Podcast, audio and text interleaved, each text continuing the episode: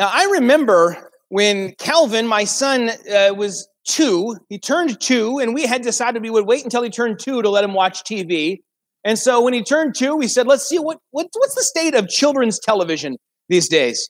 Uh, and we together decided that the state of children's television 10 years ago was grim.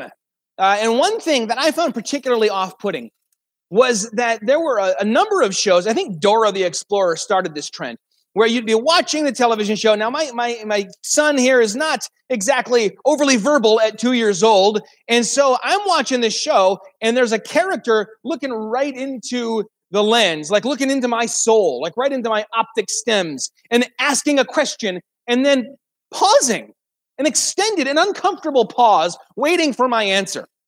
So, hi, my name is Diego. What's yours?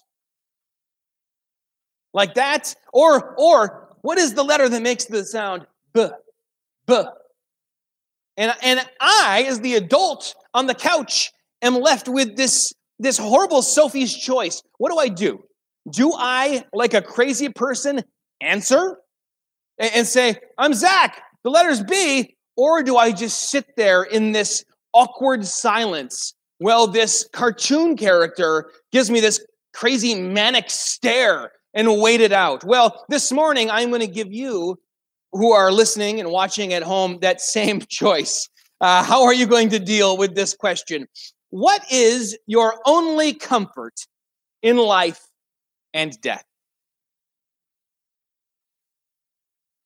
What is your only comfort in life and death. Now, for some of you, that is the kind of question you say, Well, I need a few days to think about that. That's a deep one. That's a big one. I don't have anything ready to go. Some of you, if you were raised in a particular tradition, you might have an answer, boom, ready to go off the. You don't have to think about it. You say, My only comfort in life and death is that I am not my own, but belong, body and soul, both in life and in death, to my faithful Savior, Jesus Christ. That is the first question of the Heidelberg Catechism a wonderful catechism. Now, we use a different one here. Baptist Catechism is based off the uh, Westminster. Uh, my friend Mike Wittmer and I, he's a, a, former seminary prof of mine, we always have this debate about whether uh, his baptism or our baptism is better. Ours starts with, What is the chief end of man? And he said, That's so cold and impersonal. Ours starts with, What is your comfort? What is your only comfort? And I always say, Yeah, but then it goes right to death. You get life for a moment. What is your only comfort in life? And death. It goes right to death. And these are these are question answer documents used to teach children primarily the faith, the Christian faith. Why would it go right to death like that? That's bleak. But the fact is that these things come from the 16th century. They come from a time when death was more on the minds of people. Throughout most of human history, and certainly most of church history, Death was on the minds of people everywhere, not just depressing people who dress all in black and write bad poetry and stuff, but everyone. It was on their minds because it was omnipresent. It was everywhere. Here comes the long Calvin quote I warned you about. This is from the 1500s. And we read uh, John Calvin saying this Innumerable are the ills which beset human life and present death in as many different forms. Not to go beyond ourselves, since the body is a receptacle, nay, the nurse of a thousand diseases, a man cannot move without carrying along with him many forms of destruction. His life is in a manner interwoven with death. For what else can be said where heat and cold bring equal danger? Then, in what direction soever you turn, all surrounding objects not only may do you harm, but almost openly threaten and seem to present immediate death. Go on board a ship, you are but a plank's breadth from death. Mount a horse, the stumbling of a foot endangers your life. Walk along the streets, every tile upon the roofs is a source of danger. If a sharp instrument in your own hand or that of a friend, there is the possible harm manifest. All the savage beasts you see are so many beings armed for your destruction, even within a high walled garden where everything ministers to delight, a serpent will sometimes lurk. Your house, certainly your house is a safe place. Uh uh-uh. uh Your house, constantly exposed to fire, threatens you with poverty by day, with destruction by night. Your fields, subject to hail, mildew, drought, and other injuries, denounce barrenness and thereby famine. I say nothing of poison, treachery, robbery, some of which beset us at home, others follow us abroad. Amid these perils, must not man be very miserable as one who, more dead than alive, with difficulty draws an anxious and feeble breath, just as if a drawn sword were constantly suspended over his neck. I don't know why everyone's not reading John Calvin all the time. It's a real upper. Actually, I, I think it's a wonderful passage. If I kept reading, there's hope there, but that gives just kind of a snapshot of how they viewed the world during the Reformation and even throughout most of America's history. Families would prepare and dress and display their own dead in their own homes, in the parlor, for people to come and visit, pay their last respects, comfort the family. It, it was very present, death. Death is now shunted off to the side, out of sight. In fact, the, the very question there, that hopeful question from the beginning of that catechism what is your only comfort in life and in death? If you named a book that, I don't know, it might not do very well. People would say, that seems like a, a bit too much reality for my flight to Phoenix, you know. Eh, but if you just named it, What is Your Only Comfort in Life?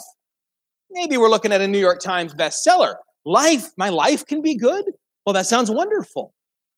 And, and you know, we've done such a good job of shunting death off to the side that these days you can get to 25 years old, 30 years old, and if you're lucky, you can have very little interaction, just the, the briefest of passings in the night with death. You know, my only experience, someone might say, is, is just a brief glimpse of grandma in a casket when I was 11 years old, and it wasn't a real connection of any kind. And on one level, I'm thankful for this. I, my son has probably been to a hundred funerals because I'm a minister, but I'm glad he hasn't grown up in a world where there's wailing and death and pestilence in the streets all the time. On the other hand, though, the fact that that death is kind of behind a shroud and not on our minds is something I believe the enemy loves. And I'm not alone. C.S. Lewis, in writing his classic The Screwtape Letters, is writing letters from a, a senior demon to his demon nephew, which is sort of funny to me, a demon nephew, uh, giving him tips on how he can be a better demon and help their father below. Uh, and as he's writing about this, he starts talking about war. And he says, You'd think that we as demons would love war, but be careful. He says this consider what undesirable deaths occur in wartime. Men are killed in places where they knew they might be killed, and to which they go if they are at all of the enemy's party prepared. How much better for us if all humans died in costly nursing homes, amid doctors who lie, nurses who lie, friends who lie, as we have trained them, promising life to the dying, encouraging the belief that sickness excuses every indulgence, and even, if our workers know their job, withholding all suggestion of a priest, lest it should betray to the sick man his true condition. And how disastrous for us is the continual remembrance of death which war enforces. One of our best weapons, contented worldliness, is rendered useless. In wartime, not even a human can believe he is going to live forever. And of course, I don't believe he was meaning to impugn doctors and nurses particularly. We are all in on this lie. We lie to each other in this regard. We have this sort of unspoken agreement in our culture that we choose to together believe this silly lie to coexist in this fantasy land where we say to one another and pretend to believe that death is this odd foreign thing that's only once in a while captured in grainy footage like Bigfoot and like Bigfoot, which rarely has any actual interaction with humanity.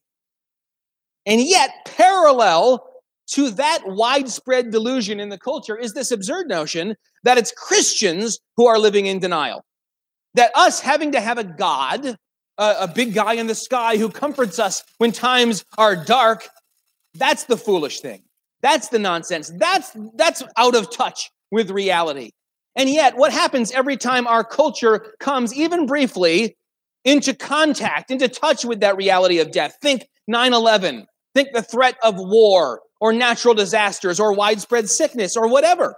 People generally flock to churches or open the Bible or begin to read about things that are transcendent and above themselves. Historically, that's been what happens. Some might say what's going on there is they're fleeing the reality that they've encountered and running to some false hope, but that doesn't make sense to me because when they get to the church, the scriptures are opened. And as Steve already read for us, there's an awful lot acknowledging the ever present reality of death. in those scriptures. I don't understand why someone fleeing the notion that, yes, we are mortal and being reminded of that would run into a building where, much of the time, right front and center, there's a depiction of a dead man hanging from a cross. No, from the very beginning, Christianity has been a religion for dying people, and it does its best amongst those who remember that they are dying people. Richard Baxter, the great Puritan, said that he preached as a dying man to dying men.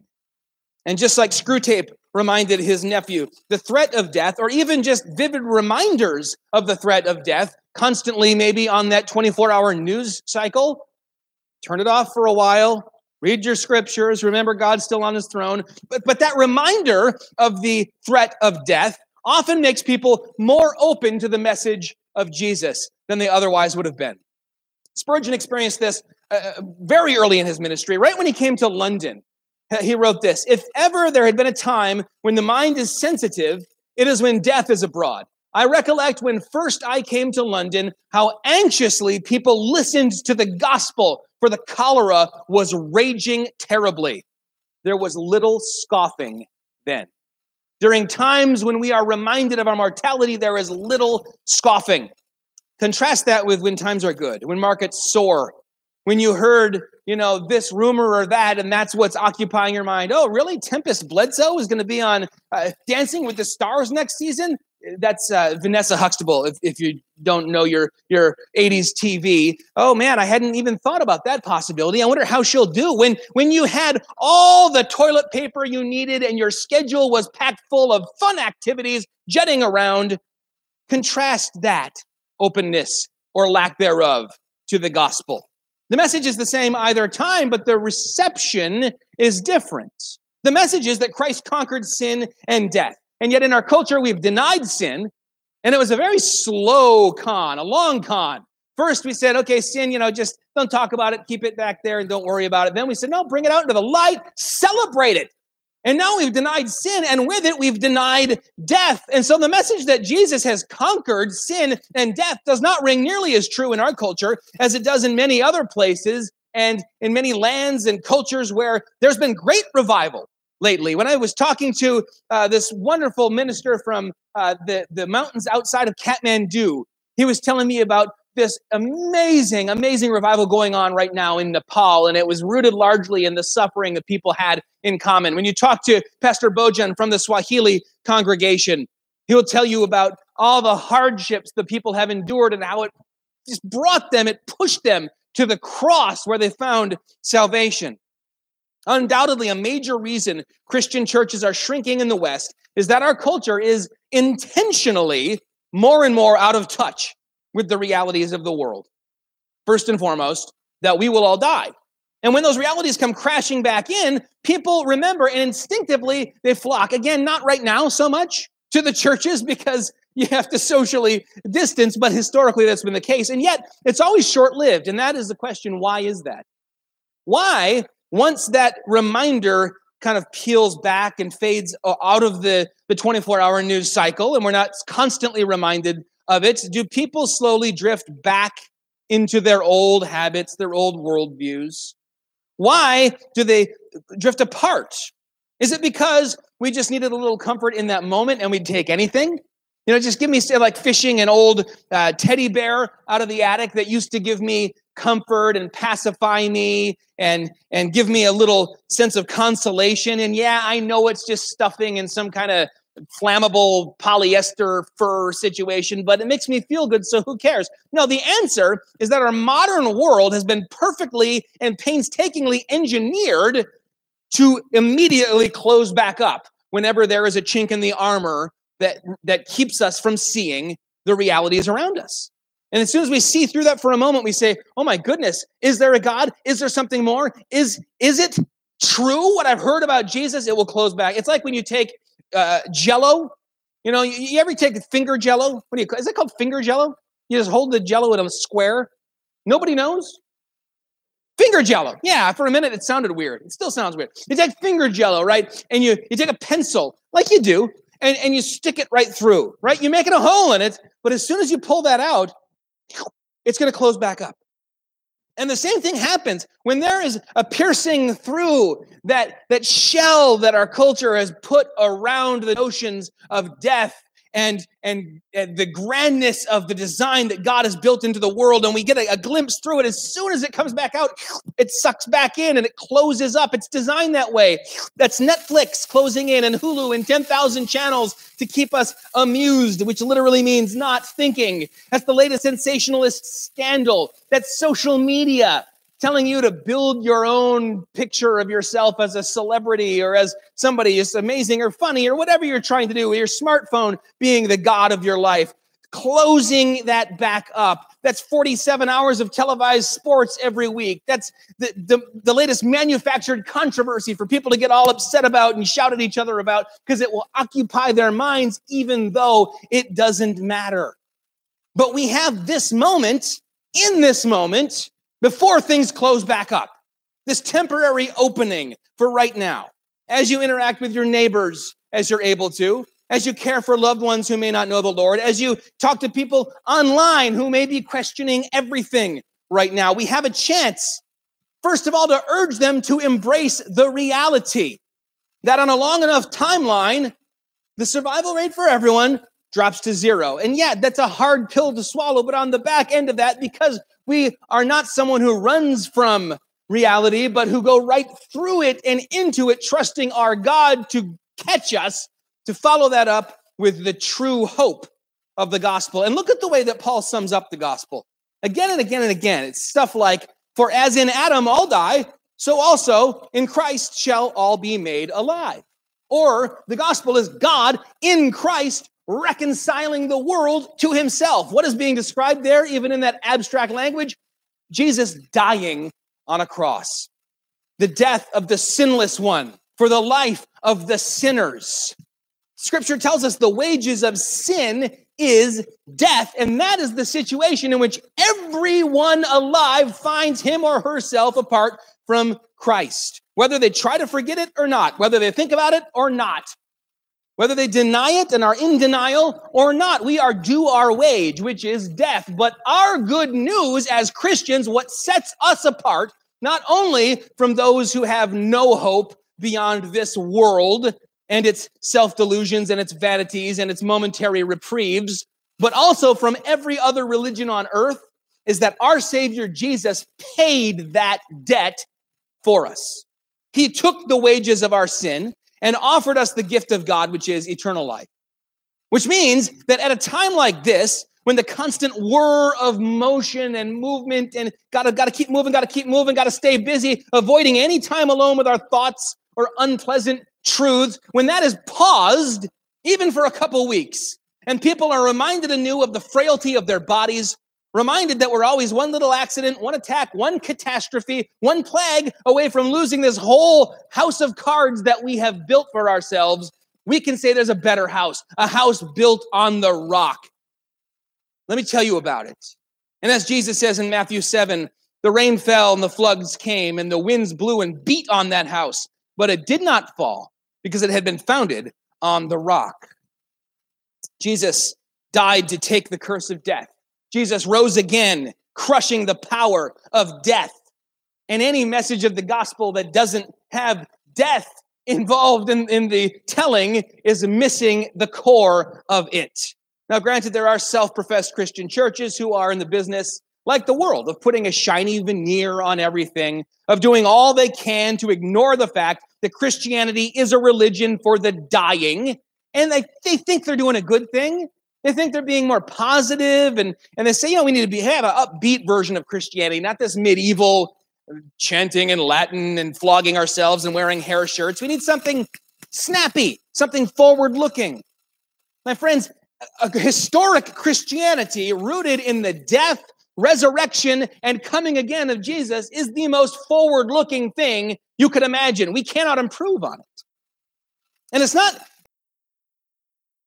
according to our worldview, beyond this life, and yet we keep on hurtling toward the end as if it will go on forever. No, we don't have our heads stuck in the sand trying to look forward. You can't do that. That's why the scriptures are constantly of the this just like John Calvin about all the dangers around that Psalm Psalm 91 that Steve read for us. Do not, don't fear the terror of the arrows that fly during the day, nor the pestilence that stalks in darkness, nor the destruction that wastes at noonday. There are so many real things out there, and one of them one day will end your life. Do you have hope beyond that? What is your only comfort in life and in death? And the world looks at us and says, Hold on a minute. Why are you so focused on that? You're missing your life. You're missing here and now. You, you silly people focused on this supposed afterlife are missing, and, and we don't want to do that either. We don't, we don't want to focus entirely on the pie in the sky by and by after you die. Scripture, in fact, tells us that because we have hope in death, our lives mean so much more. 1 Corinthians 15, which is a great Easter message. And I got to tell you, I, I, like the, I think it was Beth Whittington came up with the idea. Or was it Jen? Somebody said, let's just, let's just wait. If we're not able to all meet together and eat uh, a lot of sausage and eggs on Easter morning and have an egg hunt and do the whole thing, let's just, let's just hold off and do it for real. I thought that's a good idea. So I'm to, even though it's Lent, I'm to throw you a lot of resurrection stuff these next few weeks. We'll get some Easter in here anyway. First Corinthians 15. If in this life only we have hope in Christ, we are of all people most to be pitied. But in fact, Christ has been raised from the dead, the first fruits of those who have fallen asleep. For as by a man came death, by a man has come also the resurrection of the dead. For as in Adam all die, so also in Christ shall all be made alive, but each in his own order. Christ the first fruits, then at his coming, those who belong to Christ. Then comes the end when he delivers the kingdom to God the Father after destroying every rule and every authority and every power. And scripture tells us the last enemy that he destroys is death itself. I think it's no mistake, no accident that Lent, a time of repentance leading up to this celebration of the resurrection at Easter, begins with Ash Wednesday which is a reminder of our sinfulness, yes, but mostly of our mortality. And I've been doing Ash Wednesday services for 15 years now here at Judson, and I got to tell you, only one time have I said the thing you're supposed to say. When you put the ashes in the form of a cross on the forehead of the penitent, you're supposed to say the, the main thing you say is, Remember, you are dust, and to dust you shall return. And part of me always kind of went, eh, but there's no hope in that. It's it's just a reminder of the mortality. Yeah, it's the beginning of the road. So I usually go with one of these other things, you know, go and sin no more, repent and believe the gospel, which are fine.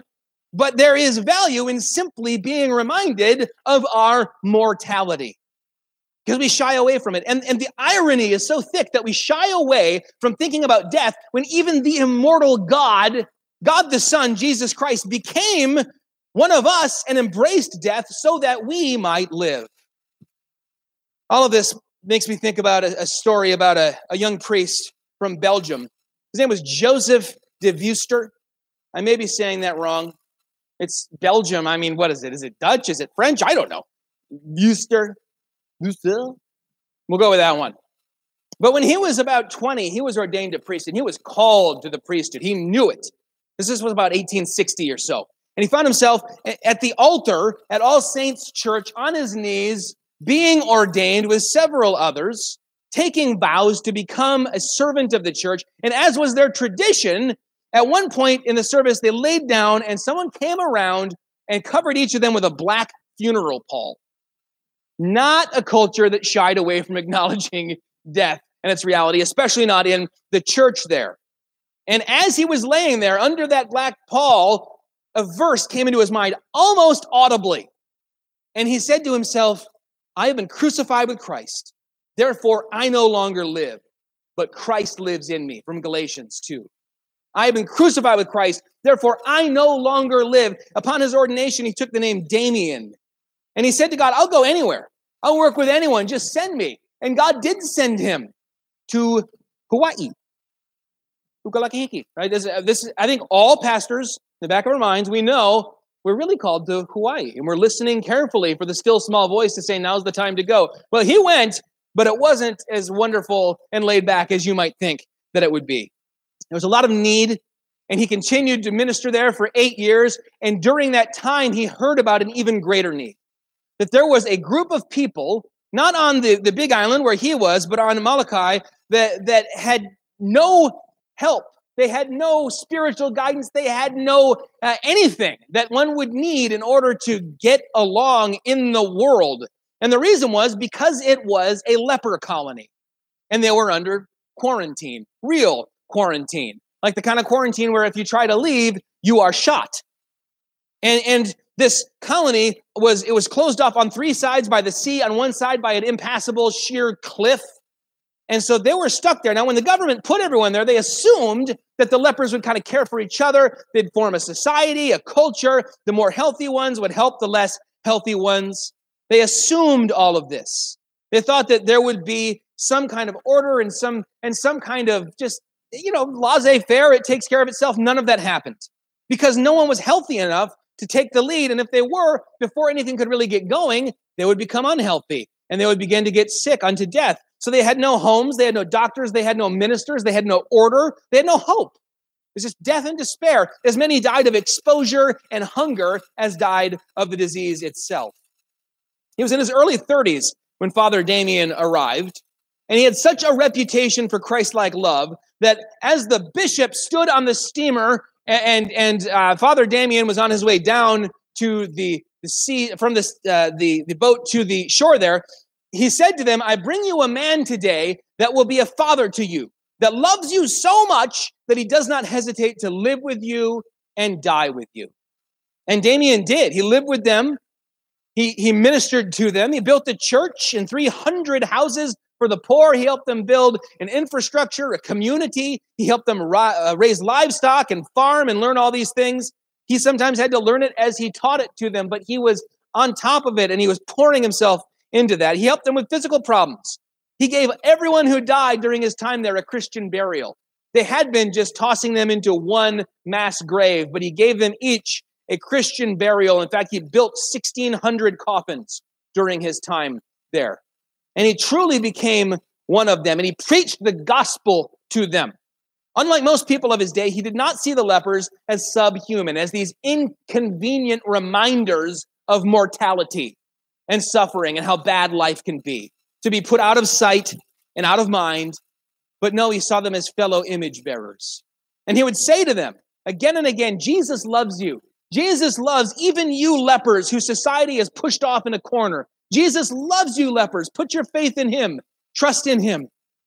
He began every morning with lauds and ended every day with vespers, and he wanted the first and last thing that they heard each day to be Jesus loves you. The world may want to forget that you exist, but Jesus loves you, lepers. Until one morning he stopped saying that message. Never again after that point did he say, Jesus loves you, lepers, to them. Something had changed. That morning he stood up and he said to them, Jesus loves us lepers. Because that morning he'd spilled some boiling water on his foot and he felt nothing. And he knew in that moment that he had contracted the illness while touching them, caring for them. He had truly become one of them. And now there had been many other Christian workers who had come before him to that colony, and they had done what you would do or I would do. They had said, We want to help, and they had done laudable work. They had brought uh, Bibles and food and medicine and supplies and shouted encouragement from the ship as they said, We got to go because it's a leper colony. I would do this because God needs me to care for my family, and I can't do that if I am dead. And so I'm not saying that they were not as good of ministers as Damien, but that Damien was a different kind because he was with them, bandaging their wounds, sharing their meals with them, comforting them when they were in pain, burying them when they died. He knew that going to that island was essentially a death sentence, but in his mind, he had already been dead since he was laying there and that black pall was placed over him at 20 years old. And he heard those words from the Spirit in his head I have been crucified with Christ, so I no longer live, but Christ lives in me. Christ is living through me. Now, I'm not suggesting that in this moment, the true Christians will disregard what the government says and go and get your hands dirty not in the least. I tell you this story because it reminds me how Jesus knew that it was a death sentence to come here and walk amongst us in the very same way. That, that he knew to come into this place cursed by sin and minister to us who were steeped in our sin and under a debt of sin that would bring about death. to bear our sin on his shoulders so that we can have hope beyond sin and death, so that though we die, we will not perish, as Jesus told Martha, though we die, yet we will live. That's beyond our ability to grasp, I think, how big it is. Uh, what, what do all the other gods you hear about and read about seem to have in common?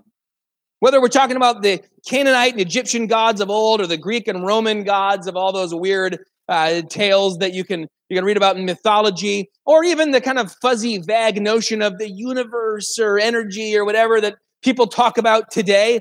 What they have in common, they are, in this sense, separate, removed, not touched by all of the things that make it difficult to be a human, certainly not by death. They're all practicing divine social distancing, not Jesus. He came to say, not you lepers, but we lepers, to the point that, well, he had no sin of his own. He became sin for us.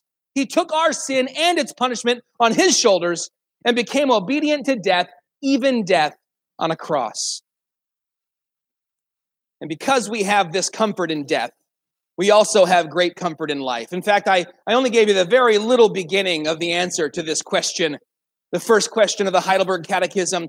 What is my only comfort in life and in death? My only comfort in life and death is that I am not my own, but belong body and soul, both in life and in death, not to myself, but to my faithful Savior, Jesus Christ. He has fully paid for all my sins with his precious blood and has set me free from all the power of the devil. He also preserves me in such a way that without the will of my heavenly Father, not a hair can fall from my head. Indeed, all things must work together for my salvation. Therefore, by his Spirit, he also assures me of eternal life and makes me heartily willing and ready from now on to live for him. Maybe my buddy Mike is right. That is one great way to start a catechism because it goes right to death but the answer ends with life. It makes me heartily willing and ready from now on to live for Him. Are you heartily willing in this moment to live for Jesus? Right now is a good reminder of why we should be, because we have comfort in life and in death. You know, later in Spurgeon's ministry, maybe 20 years after the first outbreak or 10, there was another cholera outbreak in London. And Spurgeon said this at that time now is the time for all of you who love souls. You may see men more alarmed than they are already, and if they should be, mind that you avail yourselves of the opportunity of doing them good. You have the balm of Gilead. When their wounds smart, pour it in. You know of him who died to save. Tell them of him. Lift high the cross before their eyes. Tell them that God became man, that man might be lifted to God. Tell them of Calvary and its groans and cries and sweat of blood. Tell them of Jesus hanging on the cross to save sinners. Tell them that there is life for a look to the crucified one. Tell them that he is able to save to the uttermost all them that come unto God by him. Tell them that he is able to save even at the 11th hour and to say to the dying thief, Today shalt thou be with me in paradise. What a vivid reminder of the power of God to give us hope in life and in death. That while he's hanging there and he says to Jesus, What have you got for me? Have mercy on me. Remember me when you enter your kingdom. He didn't look to him and paint a rosy picture, put a veneer of, of, of shiny, happy people over it. He didn't say, You know what, thief on the cross, today is the first day of the rest of your life. Today was the last day of the rest of that guy's life. He had very little time left. And yet, Jesus gave him comfort. Today, you will be with me in paradise. There is comfort for all of us, even for that man dying on a cross, or the woman on her deathbed battling cancer, or the 20 year old who feels invincible today and tells the newspaper reporter, I don't think I need to do anything special because I am young and strong and I'm all that matters. There's hope for all of us. What we have in common is that we are all going to die. So let me ask you this Dora the Explorer awkward question and give you a moment to think if what your answer really is. What is your only comfort in life and in death?